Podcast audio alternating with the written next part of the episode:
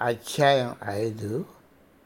గురుదేవుడు ఆయన దైనందిన కార్యక్రమాలు దర్శించుట. నేను ఆశ్రమంలో ఉన్నప్పుడు ఉదయ ధ్యానం తర్వాత ఆసుపత్రిని చూసి రావడంతో రోజువారీ దైనందిన కార్యక్రమాలు మొదలయ్యేవి. ఆయన సిబ్బందితోనూ ఉపాధ్యాయ వర్గంతో వారి అవసరాలు ఫిర్యాదులు వింటూ వ్రాసుకుంటూ జరిగేవి. తరువాత ఆయన తను చూడాలని వేచి ఉన్న సందర్శకులను కలిసేవారు. గురుదేవుల సమయంలో చాలా భాగం ఆయన ఆశీస్సుల కోసం లేక వారి సమస్యలను తెలుపుతూ సహాయం కోవడం కోసం వచ్చిన వారి విజ్ఞాపనలు వినడంలో గడిచేది. వారి సమస్యలు తీరిపోయని ఆయన ఇచ్చే హామీతో వారు సామాన్యంగా వెనుతిరిగేవారు తన సాయం తప్పక కావాలనుకున్న కొన్ని సందర్భాల్లో వ్యక్తులను తన గదిలోనికి తీసుకుని వెళ్ళేవారు. నేను ఆయనతో ఉన్న సమయంలో సందర్శకుల్లో ఎవరైనా ఉన్న ఉన్నత అధికారులు ఉంటే వారికి నేను తన ఆధ్యాత్మికతని పరిచయం చేసేవారు. మధ్యాహ్నం సమయం అయ్యేసరికి ఆయనకు స్వేచ్ఛ సమయం దొరికేది. నా పనులు ఆశ్రమం పైన ఆసుపత్రి మెడికల్ కాలేజీ పైన ఆయనకున్న ఆలోచనలు నా కుటుంబం నా ఆధ్యాత్మిక అన్వేషణ లేకపోతే ప్రపంచ పరిస్థితుల గురించి కూర్చొని కబుర్లు చెప్పుకునేవాళ్ళం. అప్పుడప్పుడు నన్ను వార్తాపత్రికలు చదివి ఏమైనా ముఖ్యమైన ఉంటే అతనికి చెప్పమనేవారు.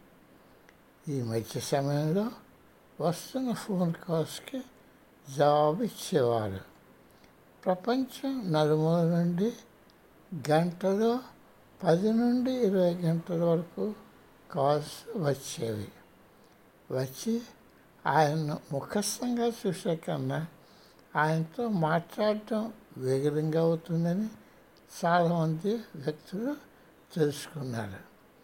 చాలా గంటలు వేచి ఉండే అవసరం లేకుండా వారికి ఆయన సమయం ఎక్కువ దొరికేది. తరువాత ఆయన తన గదిలో అందచేసిన లంచ్ తీసుకునేవారు. ఒక చపాతి కొంచెం కిచిడి పెరుగుతో అతి సామాన్య భోజనం ఆరగించేవారు. ఇవన్నీ చిన్న స్టీలెస్ స్టెయిన్లెస్ స్టీల్తో తయారైన చిన్న గిన్నెల్లో వడ్డించేవారు.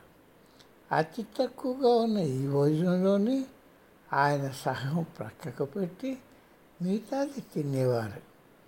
అది అప్పుడు ఆయనతో ఉన్న ఇతరులకు మాకు ప్రసాదంగా ఇచ్చేవారు. ఆయనకు అతిథులంటే వారు భోజనం చేసేదాకా ఆయన తినేవారు కాదు. ఆయనకు అతిథులు ఉంటే వారు భోజనం చేసేదాకా ఆయన తినేవారు కాదు. ఆయన ఒక సంపూర్ణత గల అతిథేయుడు ఆశ్రమానికి వచ్చిన అందరినీ తగినంత వంటకాలు ఉండేటట్టు ఆయన చూసుకునేవారు. మధ్యాహ్నం రెండు మూడు గంటలు ఎవ్వరు ఆయన ఏకాగ్రతను భంగపరిచేవారు కాదు. ఆయనను ఏకాంతంగా ఉంచివేయాలని మాకందరికీ సూచన ఇవ్వబడింది. సాయంత్రం ఐదు గంటల సమయంలో ఆయన ఆసుపత్రికి వెళ్ళడం కానీ లేకపోతే వ్యాయాలకి తగు వస్త్రధారణ బూట్లు ధరించి నడకకు వెళ్ళేవారు. ఆయన తిరిగి వచ్చి స్నానపా స్నానపానాలు పూర్తి చేసాక ఏడు గంటల సమయంలో అందరూ పాల్గొనేటట్టు సత్సంగ్ భోజనాలు ప్రసంగాలు జరిగేవి. రాత్రి తొమ్మిది గంటల సమయానికి గురువుగారు తన గదికి వెళ్ళిపోయేవారు. అక్కడ బస చేస్తున్నవారు తప్ప ఆశ్రమానికి వచ్చిన వారు మెల్లగా ఇంటికి వెళ్ళిపోయి ఆశ్రమం ప్రశాంతంగా తయారయ్యేది. గురువుగారు బయటకు వచ్చి మాటలో మాట్లాడతారేమోనని మాలో కొంతమంది అక్కడ హాల్లో తచ్చాడుతూ ఉండేవాళ్ళం. అప్పుడప్పుడు ఆయన గదిలోనికి పిలిచేవారు. కొన్ని సమయాల్లో వెళ్ళి పడుకోండి చెప్తూ మమ్మల్ని తరిమేసేవారు. ఆయన అనుమతి లేకుండా మాలో ఎవ్వరూ కూడా ఆయన గదిలోకి అడుగుపెట్టలేదు ఆయన ఎప్పుడూ చెప్పకపోయినా ఆయన ఏకాంతత మేము గౌరవించడం ఆయన ఇష్టపడతారని మాకు తెలుస్తుంది.